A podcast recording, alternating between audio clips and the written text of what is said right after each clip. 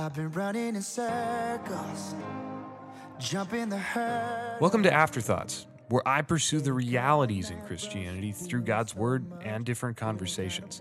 It is my confident belief that our views shape the way we live, so having views grounded in reality is super important. At the end of it all, it is my heart's deepest desire that you and myself would be seeking peace and joy in what Christ Jesus has done.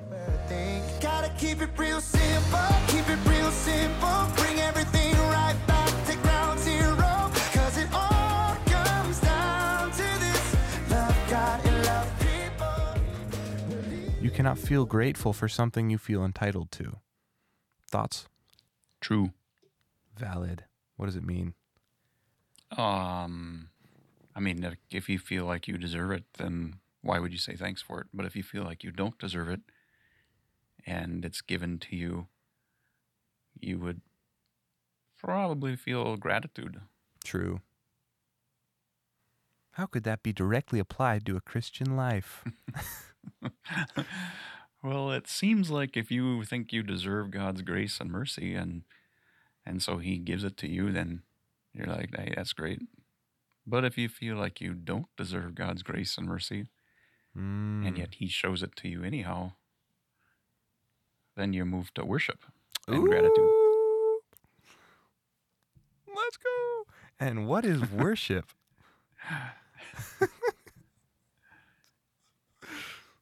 Are you seriously asking? I mean, kinda. What um, if you could? Yeah. What would be your like biblical definition, like narrowed, like narrowed down? I go back to the you know back to the first time that the word is mentioned, Mhm. and try to grab my definition from there.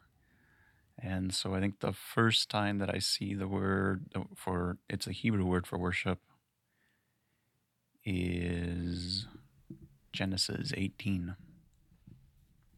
And it's that's the story of Abraham and so the Hebrew word here is used 172 times in the Bible and 99 of those times it's translated worship. So, and then uh, I guess we'll talk about later. So, anyhow, Genesis 18, verse 1 Then the Lord appeared to him by the terebinth trees of Mamre as he was sitting in the tent door in the heat of the day. So he lifted his eyes and looked, and behold, three men were standing by him. And when he saw them, he ran from the tent door to meet them and bowed himself to the ground and said, My Lord, if I have now found favor in your sight, do not pass on your servant. Please let a little water be brought, and wash your feet, and rest yourselves under this tree, and I will bring a morsel of bread that you may refresh your hearts, and after that you may pass by, inasmuch as you have come to your servant. And they said, Do as you said. And he goes on to prepare a meal for them, and eventually becomes plain in the text that these three men, one of them is the Lord, and two of them are angels. So it's kind of a well known story. Mhm. And uh, but the verse where worship is found is in verse two, when it says that he bowed himself down to the ground. So I think before we jump to any conclusions, um, we need to recognize that Hebrew is a metaphorical type language. So a lot of times they will take something physical that you can see or touch or experience or whatever, and then they will use that as a metaphor to describe things that you can't see or touch. So, like worship, the attitude of worship would be something that you would have a. I mean, you you you can't see when somebody is truly worshiping or not worshiping or so forth. It's not the look on their face when they raise their hand. Uh, yeah, yeah, yeah. I mean, because people can. I, I think. Uh, let me check here. Um, I want to check and see. Let's see, Genesis 17, 19. Yes. Because then the next time the word worship is used is actually in chapter 19. Mhm. And you have Lot sitting at the gate of Sodom, and the two angels come and they're going to pull him out of Sodom, you know, eventually. But this is when they first approached Sodom. And in verse 1, it says that when Lot saw them, he rose to meet them and bowed himself with his face to the ground. So there you have worship again. But knowing the difference between Lot and Abram, we kind of realize that there's two different things taking place here. You got Abram, the man of God, and Lot, the guy living with living in Sodom, you know. And there's other comparisons that you can look at too, like Lot insists that they don't mean, he says basically the same thing. He says, Turn into your servant's house, spend the night, wash your feet, that you may rise early and go on your way. So Abram offered to wash their feet. Lot offers to wash him feet. And he wants, he urges them to stay, just like Abram urged those guys to stay. And then it says he made them a feast. But the funny thing is that it, he says, when it describes the feast in verse 3, it says they baked unleavened bread and they ate, you know, like basically wafers. Like, here's some, hmm. here's some flat pancakes, and that's your feast with some water. Whereas Abram said, Let me prepare a little morsel. And then he goes and gets the fatted calf and he gets these cakes, like three cakes, and he brings them, I think he brings them milk. Yeah, he took butter and milk. And they- so, like, Abram's little morsel is more like a feast, and Lot's feast is more like a morsel. but it kind of illustrates the difference between the two men, with Lot not walking near the Lord, but walking in, in with uh, sinners. So, all that to say, that people can do what appears to be the same thing, but they can be at different levels of worship entirely. So, uh, what do we what do we take from this word bowed down? I mean, what is if if you imagine a situation where Abram is sitting out in the country and he's got these three men that are coming up to him, I don't know what he knew about them or how he could tell. Did they have like nice friendly faces or what was the like why did he receive them so readily? Like normally when you're sitting out there and some strangers come up, you're a little cautious. Like, you know, are you are you guys friends? Are you foes? Are you robbers? Or what's going on here? hmm And he goes over and he immediately bows himself down to the ground. And what strikes me about that position is that he's defenseless. Like he he's basically telling them everything that I have is yours. It's a a great demonstration of hospitality, but it's kind of a little startling to bow down before strangers like that. And I don't know if he knew that it was the Lord just by looking at him or not. I don't. It, it doesn't really indicate. it. But the, either way, he's basically telling them everything is yours. It's basically a a prone position of submission. Uh, what I have is yours. What you want is available. So if you take that as the fundamental meaning of what worship is, and then try to bring that into the church, like what do you even come up with? Hmm. Well, in the context of church, I'm not sure, but on an individual level, it sounds like you're sacrificing everything, which sounds familiar. Yeah, I suppose. Which is interesting then to go back and compare it to the story of Lot because Lot had a very difficult time letting go of everything in Sodom. You know, it was it's evident that though he bowed down, he, it wasn't really his intent to freely give them everything. He kind of wanted to hang on to what he had, or at least his wife did. So I think there are even so like among people today, we'll see different levels of worship and so forth. And if you trace this word worship through like the Old Testament, you'll find that a lot of times it's a bow down and worship. It's like seems like bow down goes almost hand in hand with worship all the way through. And you don't really see a uh, an act of worship like what we're familiar with today. That is like a a Mhm. singing or a praise service or anything like that. There's it's not that they didn't do those things. Like they they had singers at the temple, you know, their choir, and they had people that would come out and sing and so forth and but they didn't seem to call it worship. Hmm. So why do we call it worship then? Because that's what I like. I even like catch myself refer like um calling it that the worship service, right? I don't know. Worship I don't know music. why we call it worship or how it came about. I I know that in my lifetime I've seen a big change over church where that worship time becomes like the the key point. You know, the sermon is now kind of the you know, it used to be like the sermon was the big deal and you you chose your Mhm. church based on what kind of sermons a preacher would preach and Mhm. but now it seems like the worship service is kind of like the sermon is almost integrated. I don't know. I, you know, like it's like the worship service has kind of overshadowed the preaching a little bit more, and that's just happened within. Uh, like I said, like like I can remember that this shift taking place over the last forty years or whatever, and I think I, I think that a big reason that the shift has happened is because it that worship service is makes church a lot more exciting and fun and appealing uh, to the average person. Yeah. You know, speaking average as as in uh, spiritually speaking, but hmm and I know that we saw a big push in what was called like uh, the, the kind of like a purpose driven church, which really was more of a market driven church. And the idea was how can you make church appealing to everybody and try to get them in and and this was one of the things that kind of came out of that and it was kind of coupled with there was a uh, a movement a vineyard movement you know with a pentecostal type of thing that that they were shifting from a more stoic type of a uh, pastor preaching type of church to more of a energized, energetic, and uh, what they called spirit filled church at the time. hmm And so that kind of shift, along with this uh, purpose driven or market driven type of church, really had a big impact. And a lot of churches, conservative churches, used to say that that was not that it was not good that these changes, but as they became more popular and and these uh, vibrant or exciting churches grew so rapidly, pretty much everybody saw that that was the if you want to grow your church, that was the way to do it rapidly.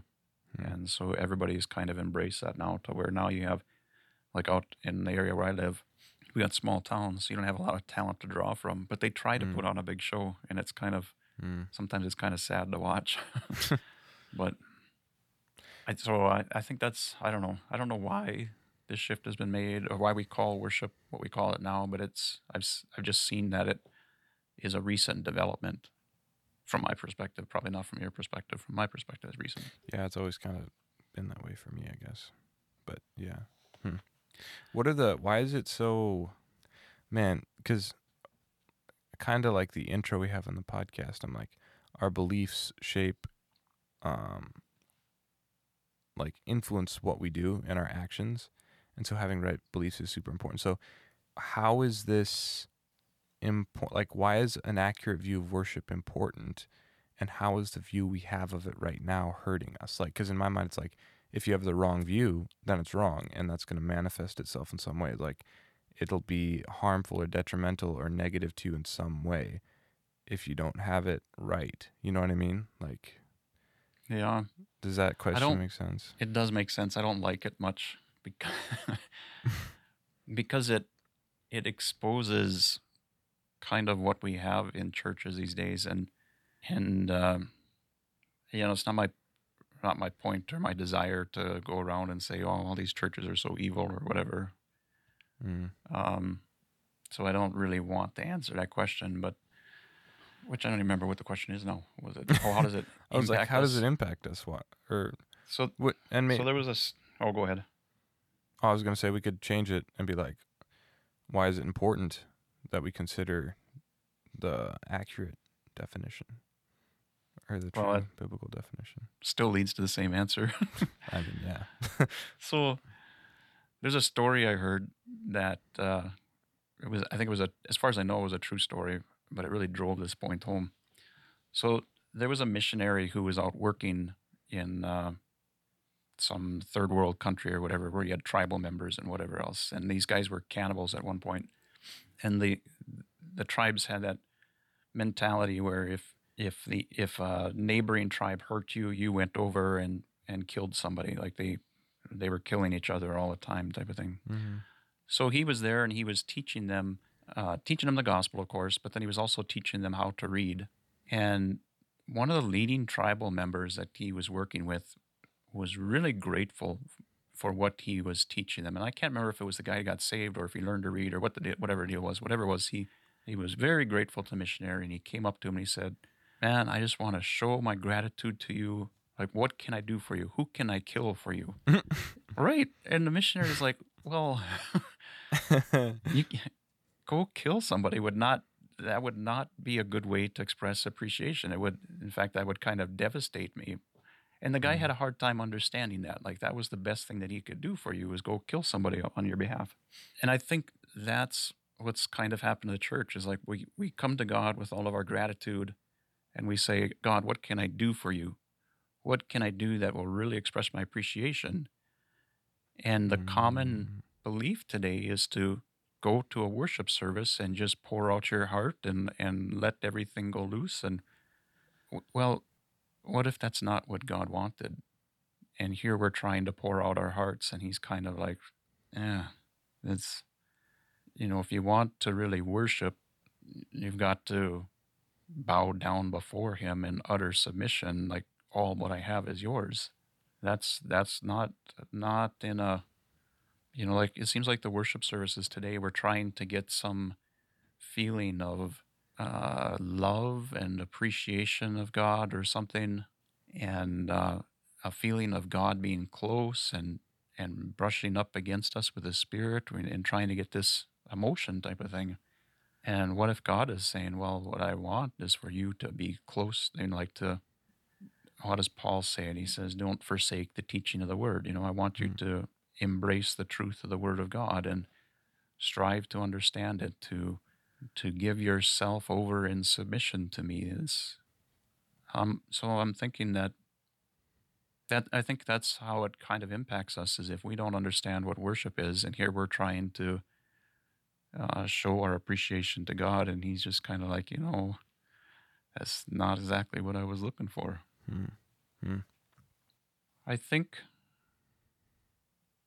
the next question should be like, well, what do we do instead of what we see today? That's Not that's what I was just gonna say, and and I okay. want, you say I'm thinking say of it better.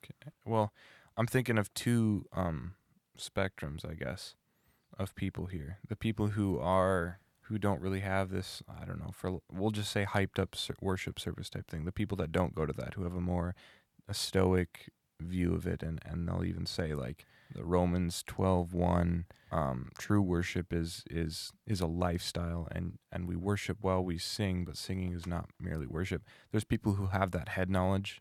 What do we do practically as someone coming from that point of view? And then also um, somebody who does come from maybe a more hyped up service and maybe we didn't necessarily choose that. Maybe that's just the environment we grew up in um, or maybe we did choose it. I don't know. What what's an action plan for people coming from both um, sides of the, the spectrum would you say So I'm struggling a little bit with the first one. So like the the people who have more stoic view of worship, uh, like the Romans twelve one, where you offer your body as a living sacrifice to the Lord. mm-hmm. What what should they do next? Yeah, well, how does it practically? Yeah, like what does it look Okay. like for them? Because I've seen, I mean, you and I know people who like, I don't know, if we feel like we're reading God's word and we have a hint of pride or arrogance in our heart, and we start to see like, oh, this is really the way it should be done, and here's and I, the blessing and benefit of doing it this way is super obvious.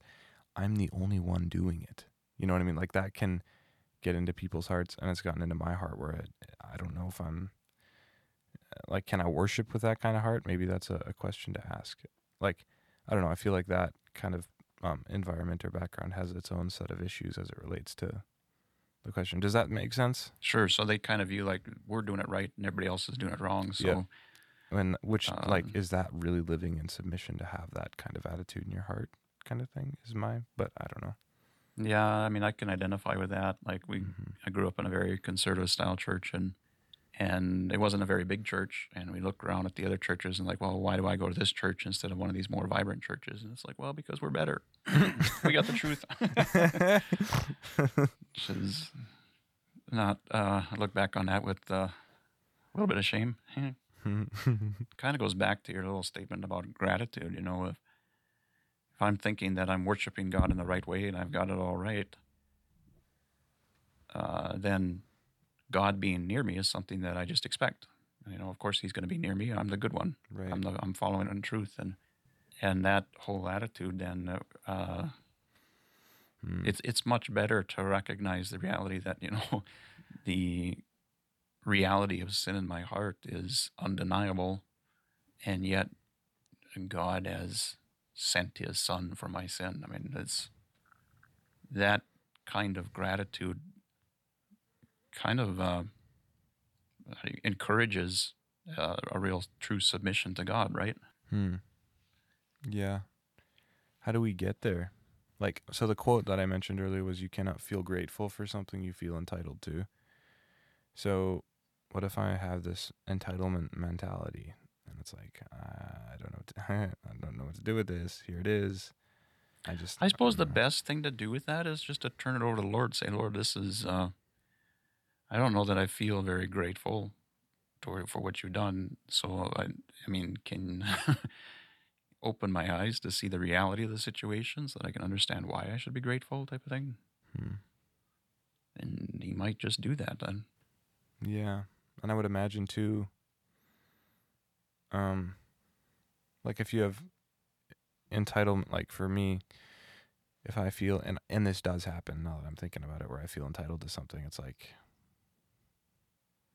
God's mercy for being one. Like, he, like, I, like I have His promises, I have His word. He came to die for me, so I just feel kind of entitled to it, and especially when I'm like, I don't know, in sin and it's not a really fun place to like the attitude just i don't know just makes me feel kind of stale if that Hmm. makes sense it's just i don't know it's just not a very refreshing full life we'll just put it that way i don't feel really Mm, great about yeah, right. myself when i have an entitlement mentality but something that when i've noticed it because i've had people in my life who point it out to me Hmm. and i fight against it usually because i don't want to see it but when i come around and i decide i want to see the truth and I see it, I often notice that it's not just affecting my relationship with God. Usually, if I feel entitled to, um, to His work on the cross for me, or entitled to anything, it, it's impacting my other relationships. And sure enough, um, friendships and other relationships usually suffer from the same attitude. Like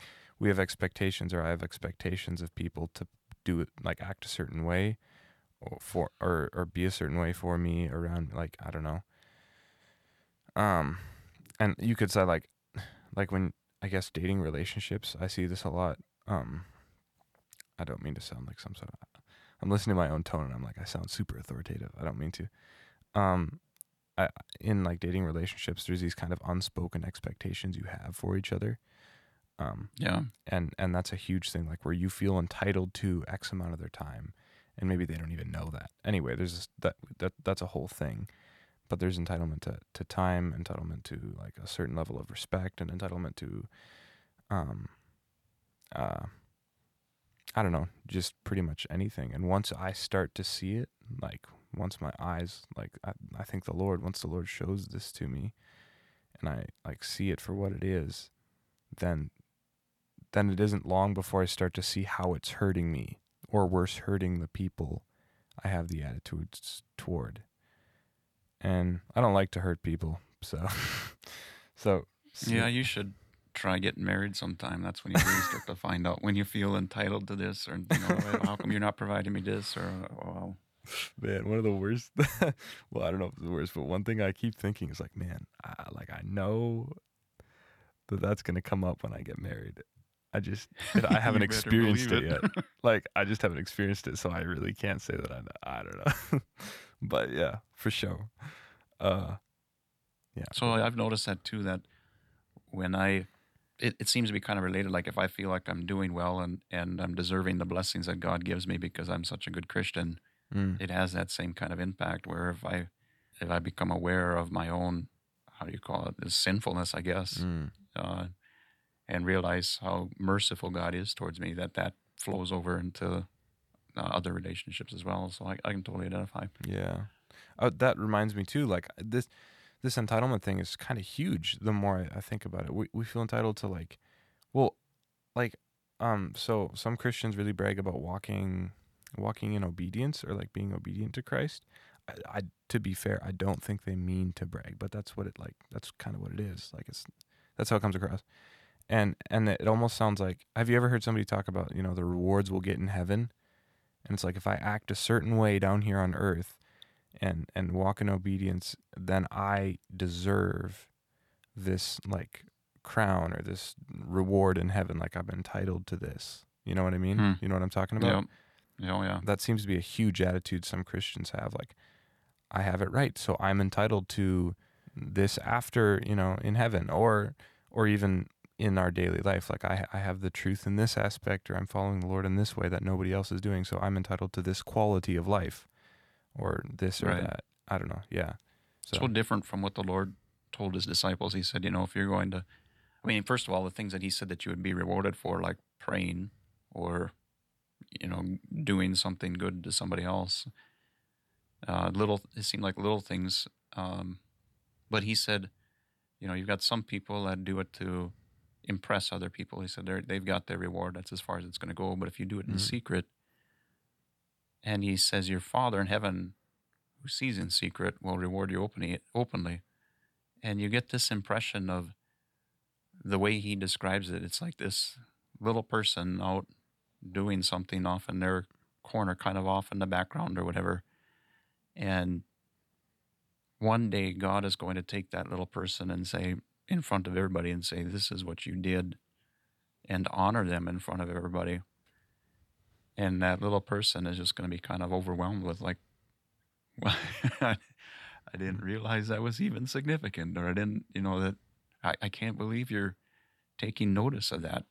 See, that seems Hmm. to be the the uh, attitude that the Lord describes when He talks about the Lord rewarding, and hmm.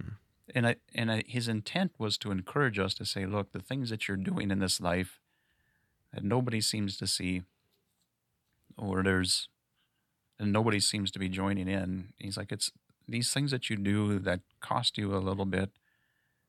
It's not wasted. It it is seen, it is recognized, and be encouraged to continue in in these good things. Hmm. Well, should we use because it sounds this way? Some people use those passages to try to motivate people to live well. Like you'll get approval in this way if you live a righteous life. Because we have a problem where we have a lot of Christians that don't act like Christians, and so I think some people think the answer to that is to well, we got to motivate them to live right. So let's grab this passage here where Jesus is gonna like like make you look like in front, put you up in front of everybody else and say you're the best. So that could happen to you. So do what's right. So that will happen to you. There's something that just seems off to me about that. Like it feels like it's mis like the passage is misrepresented. Yeah, you I know I'm what you're saying. I- Yeah. Yeah, I've seen and experienced that too. Like, well, where sometimes it goes into the realm of like you ought to be doing this, or else you're not really doing what you ought to be doing, and you kind of feel guilted into doing it. Mm-hmm. And it's there was one time when I heard a guy exhort us to be doing something. He, he was basically talking about that great commandment that the Lord gave to his disciples that they should love one another. So that I don't know if you experience it much now, but as you know, in my older years, as I've run into people that rub me the wrong way who are believers, I mean, there's, you know, how do you love these believers that you wouldn't normally get along with? It's a big, hard command, Mm-hmm. and it's very easy for somebody to cut, get up and to tell me that you ought to be more loving towards you know, your fellow believers or towards your wife or kids or whatever. And for me to feel very guilty, like, yeah, I should. Anyhow, this guy got up and taught on that. And he presented it in such a way. He, he was he was talking about it in John um 13 and that's the passage where the Lord was washing the disciples' feet. And so he Hmm. spent a, a bit of time talking about how the Lord humbled himself and reached out to the disciple, washed their feet, clean, clean their, you know, clean them up and whatever else like his. In the moment just before he would go to the cross, in the moment when he said, "Now the Son of Man is glorified," this is what he did: was he washed their feet. Hmm. And then he said, I want you to do like what I've done, you know, to love one another. Somehow, in the context where he placed it, of like the Lord's humbling himself to love and to care for me, brought such a sense of gratitude that it was like a it was a privilege to think of going out and loving fellow believers. It was Mm. quite something where he he put it in the in that context of the Lord's humility and the Lord's love towards us. And he, and he showed how the disciples at that time in that upper room, they were arguing about who would be the greatest. And here the Lord is washing their feet. Mhm. And and pointed out how often we are like the disciples and so forth. And yet the Lord's humility towards us, and and uh, it seems to me that if you want to, you know, if you want to motivate somebody, you can do it two ways. You can motivate them through your words, or through guilt tripping or whatever, so that they're doing it because you said they ought to do it. The other way to motivate is to really show the Lord's goodness and His love towards us, so that when they go out and do the right thing, it's because they're they're in love with the Lord, or they they've reached that point of worship where they're Mm. because of the Lord's goodness towards them, they're willing to submit to Him and even eager and glad. Hmm. I want to back up to that concept of worship that we were talking about. I did a study on worship a long time ago. And in Revelation 19 is where the last time you see people worship before God, which is a little surprising because what happened there's there's a some significant things that take place after that that you would think would be opportunities for worship, but it you know it's just not there. So, chapter 19 of Revelation, it's like it's like at the end of the the tribulation on the earth and the Lord's return is coming like he's about ready to go down to earth again his second coming. And so John says after these things I heard a loud voice of a great multitude in heaven saying Alleluia, which means praise the Lord. Salvation and glory and honor and power belong to the Lord our God, for true and righteous are his judgments, because he has judged the great harlot who corrupted the earth with her fornication. He has avenged on her the blood of his servants shed by her. And again they said, Hallelujah. Her smoke rises up forever and ever. And the twenty four elders and the four living creatures fell down and worshipped God who sat on the throne, saying, Amen, Alleluia. Then a voice came from the throne, saying, Praise our God, all you his servants, and those who fear- fear him, both small and great. And then it goes on, and you see them beginning to praise the Lord and shouting Alleluia and stating these things. What's interesting is that evidently, as this comes at the end, this is a response of everybody as they see finally what God's purpose is with all of his working throughout the history of mankind, starting from Adam and going through Israel and the church and everything else. This is where it all kind of culminates, and everybody all of a sudden se- sees, ah, this is what God has been doing. And it's at this point then that it's it almost seems like worship comes to an end and it's replaced by praise. Praise is expressing uh, the good things of God. I mean, you basically, if so, if you're going to praise somebody, you're going to take that person and say, "Well, this person, they've done this and this and this and this, all of these great things," and you you list it out and you detail it out, and and uh, express what great things that these you know you praise them. You you've done this thing, you've done this really well. You clean you clean the kitchen really well. You not only did you clean the kitchen, but you mopped the floors and you washed the windows. I mean, that was just impressive. That's praise, is to detail out what somebody has done. And so we see here where the people begin to shift to praise, and then you see praise kind of throughout the rest of the, the, the next couple chapters. And it's like they're at the point where they're they're expressing, describing the wonderful things that God has done. Like it didn't make sense what he was doing before, but now it makes sense, and they can't hardly stop talking about. Like, can you believe what just took place? How he, wow, he just wrapped everything. It's unbelievable. and what impressed me was that worship and submission that implies you know i'm going to put you in charge because you're better fitted to be in charge than i am. I you know everything. I only know a little bit. So there's with worship there's that a bit of uncertainty on you know as as far as what the the right and the good thing is. So that's why you're kind of submitting to the other person because presumably they know better. Mm-hmm. praise is when you understand what they're doing and you can't stop talking about it. So it seems like there's throughout the history of mankind, we we worship God, we bow down, we submit to him. We can see that he is a good God. There are certain things that we can understand. There's a lot of things that we don't understand. We don't know what to do with our lives tomorrow. You know, we, we submit ourselves to God so that he will direct us and teach us all the right ways. But there's but as we grow in the Lord, we have more and more things to praise Him about, more things that we understand, more things that we see, more Mm. things that we can describe. And it looks like there's reaching a point in time where all of mankind will, or all of his people will see this is what God is doing. This makes so much sense. This is unbelievable wisdom. And they'll shift from worship to praise.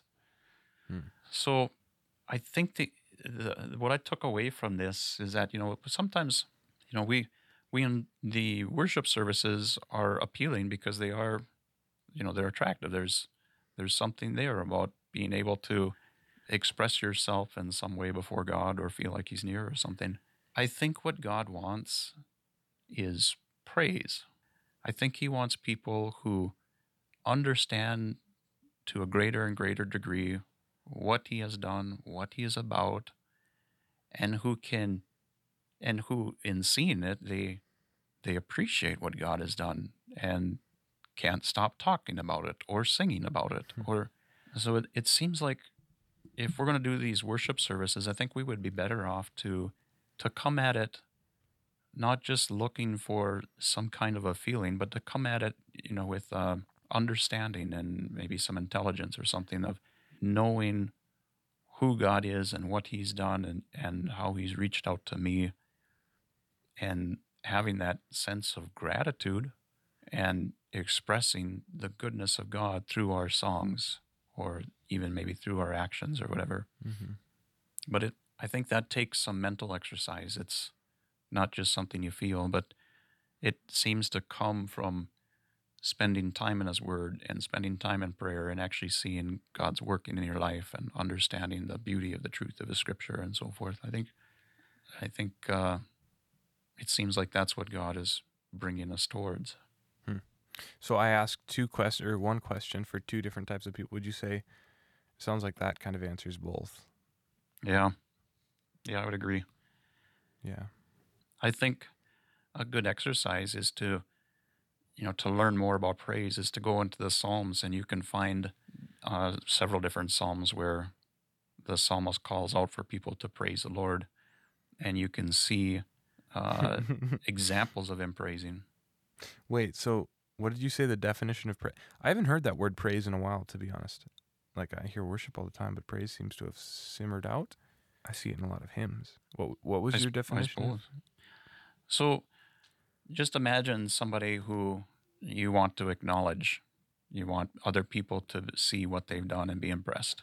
And so you set that person up, you know, say on a stage or whatever, and you've got the award or plaque in your hand, and then you start telling people, this person here, when they came home, they cleaned their bedroom, they vacuumed the floors, all without being asked. So it's a understanding of what they've done and who they are, and an express praise is the expressing of it. Hmm. You're going to praise this person. You're going to tell everybody what this person has done and why it's so great. Interesting. It is, and if you look for that, then in the Psalms, there's an interesting psalm in uh, in the Book of Psalms. Boy, that was original. Uh, psalm 44 is a, a very, a very down, heavy-hearted type of a psalm, and it's Which one again? Psalm 44. So basically, the psalmist is telling God, Look, our fathers have told you that you have done great things for them. And, and he goes on to describe how we have trusted in you. We have not turned aside to other enemies. We've prayed out to you. And yet our enemies have defeated us. You're not helping us defeat, you know, we're, it's like you've abandoned us. And that's the whole psalm. And he, he's crying out to God for help. And he, you know, he kind of he says, Why do you hide your face and forget our affliction and oppression? And, and that's about where the psalm ends. And the following psalms, there's like it's it's the same writer, it looks like, but the the uh, the mood of the psalm is so different. Psalm 45 opens up. He says, My heart is overflowing with a good theme. I will recite my composition concerning the king. My tongue is the pen of a ready writer. He goes on to talk about how you are fairer than the sons of men. And Psalm 46 then is another one where he can it's the same writer and it seems like it continues in that same upbeat theme. God is our refuge and strength, a very present help in trouble. And he goes on to talk about what God has done for delivering them out of their their troubles. And then Psalm 47 again, same writer. He says, "Oh, clap your hands, all your people! Shout to God with the voice of triumph! For the Lord Most High is awesome. He is a great King over all the earth. He will subdue the peoples under us and the nations under our feet. He will choose our inheritance for us, the excellence of Jacob, whom he loves. God has gone up with a shout, the Lord with the sound of the trumpet. Sing praises to God, sing praises, sing praises to our King, sing praises. And it goes on talking, exhorting people to praise God. So, 44 is a very sad psalm. 45 and 46 are the expression of God's goodness towards them, the richness that they've enjoyed. And 47 is then an, an exhortation for everybody who sees these things to also speak the praises of God. So, what you'll see is the psalmist describing why God is so good and what he has done and what it means so much. I mean, he describes who God is, he describes what God has done for them and how he's reached out to them. That's praise, Hmm. an expression of the truth of the reality of who God is and, and everything that God has done.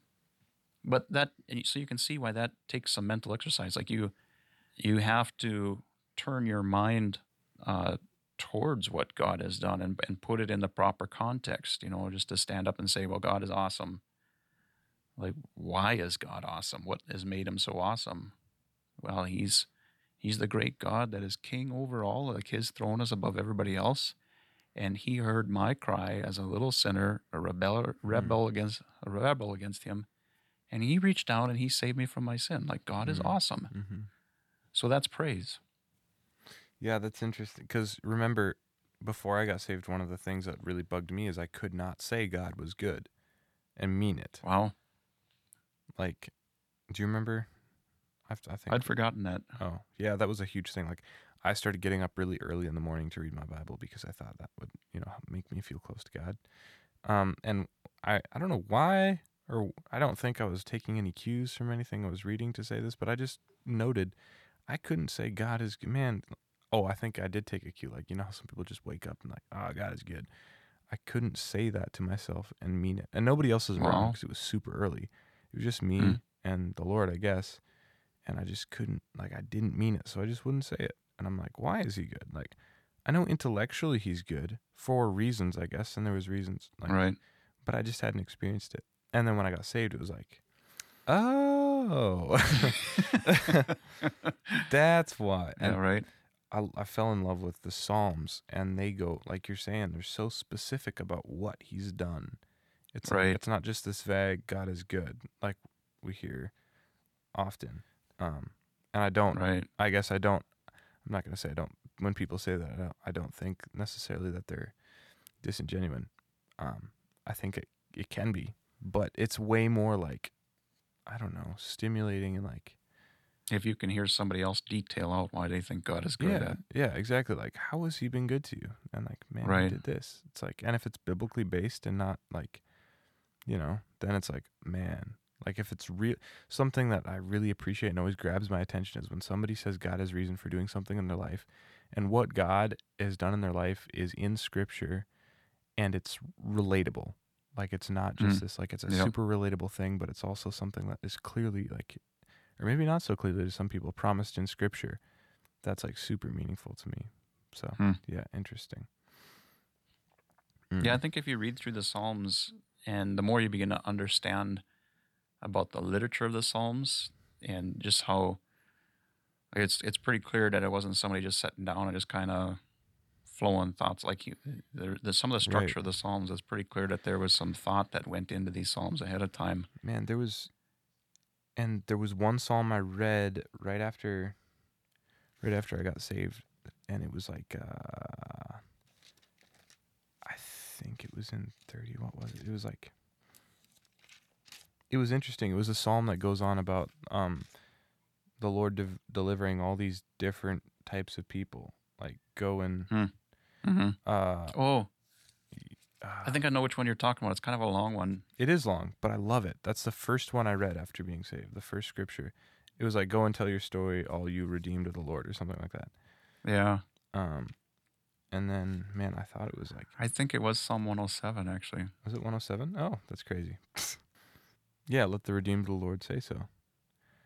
For the Lord, give thanks for the Lord is good. I, I read that. I was like, uh huh, yeah, he is. For his steadfast love endures forever. That's and that's what I'd come to realize. Let the Mm. redeemed of the Lord say so, whom he has redeemed from trouble, and gathered in from the lands, from the east and from the west, from the north and the south. And then he goes off on like in verse four, some wandered in desert wastes, finding no Yeah. way to a city to dwell in, hungry and thirsty, and like all of that. I kind of read it. It was it was almost so clear to me. I was just reading, like Yeah. these as metaphors describing a, a spiritual Yeah. or emotional truth. Their Yep, soul yep. fainted within them. Then they cried to the Lord in their trouble, and He delivered them from their distress. And He led them a straight way, and they reached a city. And then let them thank the Lord. And then there's some sat in darkness.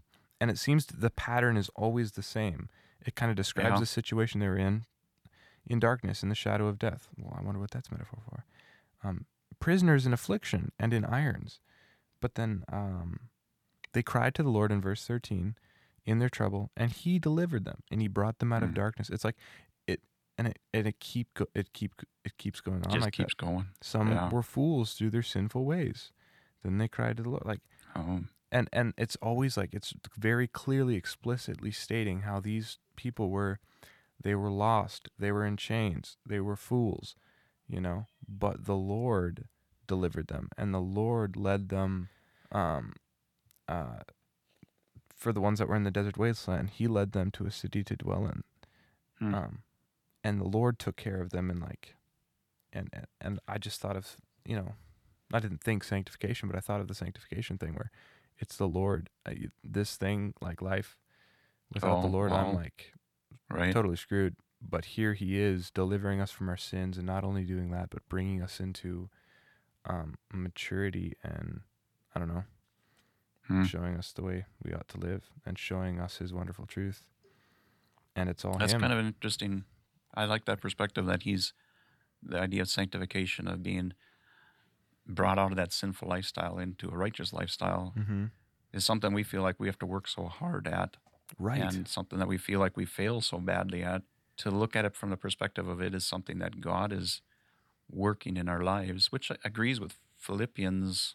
Work out your salvation with fear and trembling, for it is God who works in you both the will and to do His good pleasure.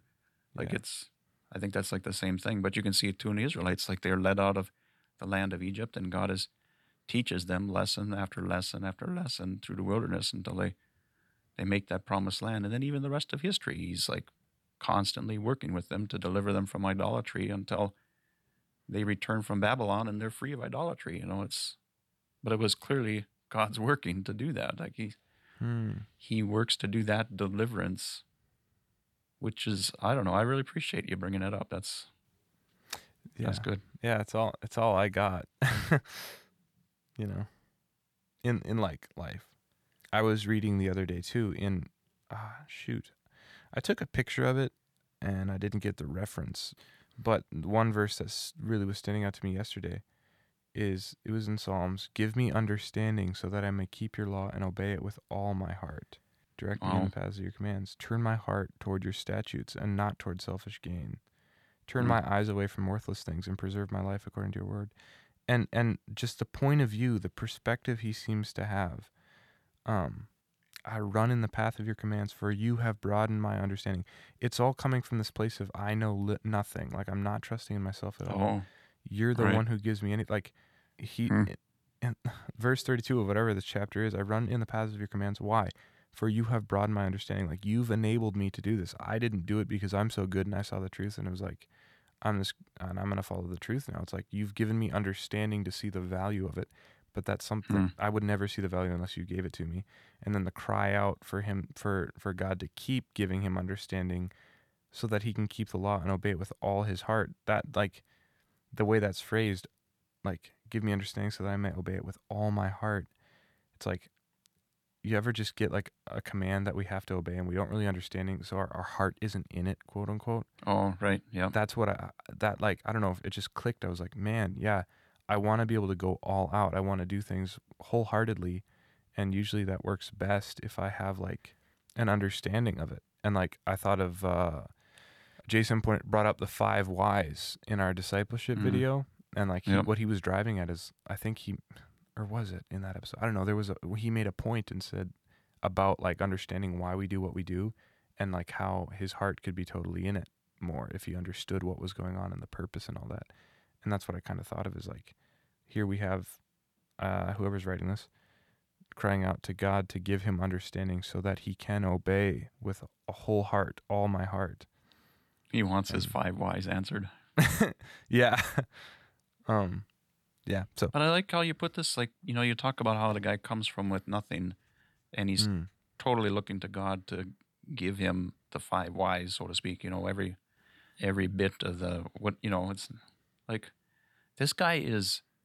uh, This is what I would think would be walking with God. Like you're mm, looking to God to give you what you need to do. You know, to do what you know you need to do. I know that, or that you know that that cry of dependence, looking for. Like this guy is totally dependent upon God. Like he's Mm. walking with God. that's and man. So that It's quote kind of appealing. Yeah.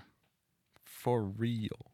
There's a quote by the same guy I got that quote we started with. And it's like, um, if dependency on the Lord is the goal, after, like in hindsight, it's like somebody listening, well, I want to be dependent on the Lord. It- It's so appealing. So if Oh. dependency is the goal, then weakness is the advantage. And you see that in the Mm. perspective of the psalmist where he's like, I am weak. Like I got nothing, kind of like what you're saying, like what the psalmist is saying. And so I am dependent on the Lord. If dependency is the goal, then weakness is the advantage. And yeah. Anyway, so like so that quote, so true. You cannot feel grateful for what or you can't be you can't be grateful for what you feel entitled to. Hmm. And um for me sometimes just talking through stuff like this and like really dissecting my heart and beliefs in certain things in my and kind of looking deep deeper into my entitlement mentality um really exposes this and it's like both of us are like man the lord is super good because we see our need i'm gonna be honest at the start Mm. of the conversation i didn't really feel that way i mean i knew it intellectually but i didn't feel that way but just talking about these things and processing Yeah. them really brings it into perspective. And that's something that uh, that's one of my goals to do with with this show i guess is to do just to talk things through. And sometimes it can seem i've had some people say it seems kind of counterproductive like it just sounds like we're in some situations like the church ones like that just sounds really church doesn't sound like it's in a great place. It, it's kind of discouraging to listen to and it's like yeah if you're looking for th- like three steps in a poem to fix it it probably does but i think just processing things can like um give it broaden our understanding and that is a win in in some extent and so yeah I think i you. know I mean, what you're basically saying, I think, or what I'm basically hearing you say, is that articulation helps a lot. Hmm. And I've heard that from other people too. That you know, when they're reading scripture and they see something that they really appreciate, to articulate it, sometimes writing it down in a journal or in a book or something, just to put words to it, really brings clarity and understanding. And it it's that that kind of strikes me because you know we're talking about praise, which is basically articulating God's goodness. Like, I mean, I think you're bringing out some. Yeah, you're bringing out some a real solid link here. Why this is valuable to be able to praise, to be able to articulate, to talk things through, and to identify specifically these good things of God. I mean, that's that's kind of cool. Yeah, you bring up journaling. I do that all the time. I've had some people say it's creepy, but I journal a ton. And what I found with that is most recently I was frustrated with somebody I was um, playing a game with. And so I just wrote it all out, like all the details, everything I could think. And it forced me to really think about the situation more deeply. Um, And Mhm. I do this all the time. It's just, so I, I can be like, about good things and You know. bad things, but what I've noticed when I write them out, I just feel better. I feel more grounded, and and yeah, so I did that, and it helped a ton, and it got my mind off of it. And it's almost like I, I get like I feel like I'm praying when I'm writing. It's kind of weird. Maybe it's not weird. I don't know. But yeah, just to consider, contemplate more deeply the situation, good or bad, especially when it comes to what the Lord has done. I have a, a ton of notes. Like I have something on my phone titled um, "Questions and Answers and Life's Adventure," and it's just basically all the different questions I've had about you know the things of the Lord, living the Christian life, and experiences and all this stuff, and and just going. I went back and read through that recently. Actually, I started it right after I got saved, almost three years ago now, Hmm. and just seeing it was super cool. I told you about it. Hmm. Remember? Yep. I was like, man, my perspective was like Yeah. kind of lit. Anyway, uh, at times. Um, anyway, yeah, just to reinforce that, just going back and seeing how the Lord has been working in my life and to arc- articulate it, just really, I don't know. I'm trying to reinforce the point, but I'm forgetting the point. what you said It's good. earlier. It's good. Yeah. Very helpful. yeah. Yeah. anything else you want to add? Or any other directions? Well, I don't think so. I've gotten a major distraction over here. My wife texted and said it's supper's ready. So I'm like, No, that is a major Uh, distraction. Food. yeah, it is. Mm, Okay. I should just tell her I've got food to eat that you know nothing of. Based. uh, except for I think that'd be pulling that out of context. That's wild. All right. Well, I think we'll wrap it up then. So it's been a pleasure, y'all. Thanks for tuning in. And I hope this has been helpful. Um, yeah, I think I'm an analytical kind of thinker. And so, once again, just want to r- reinforce just talking about things is super helpful for me. And I'm just, you know, if I- just want to be helpful in, in that regard to other people too, where um, I think we all do. I don't want to make it all about me. Um, where I Well, think, I think go ahead. I think too that the uh, the practice of articulating something gives the opportunity for other people to be encouraged as well. If Mhm. it's just inside your head, they don't hear it. So hmm And it's biblical, I guess, based on the definition of praise and stuff in the Psalms. So, sure. well, yeah. Anyway, all right, cool. I guess we'll see you guys next week or something. So, Sounds sweet. peace.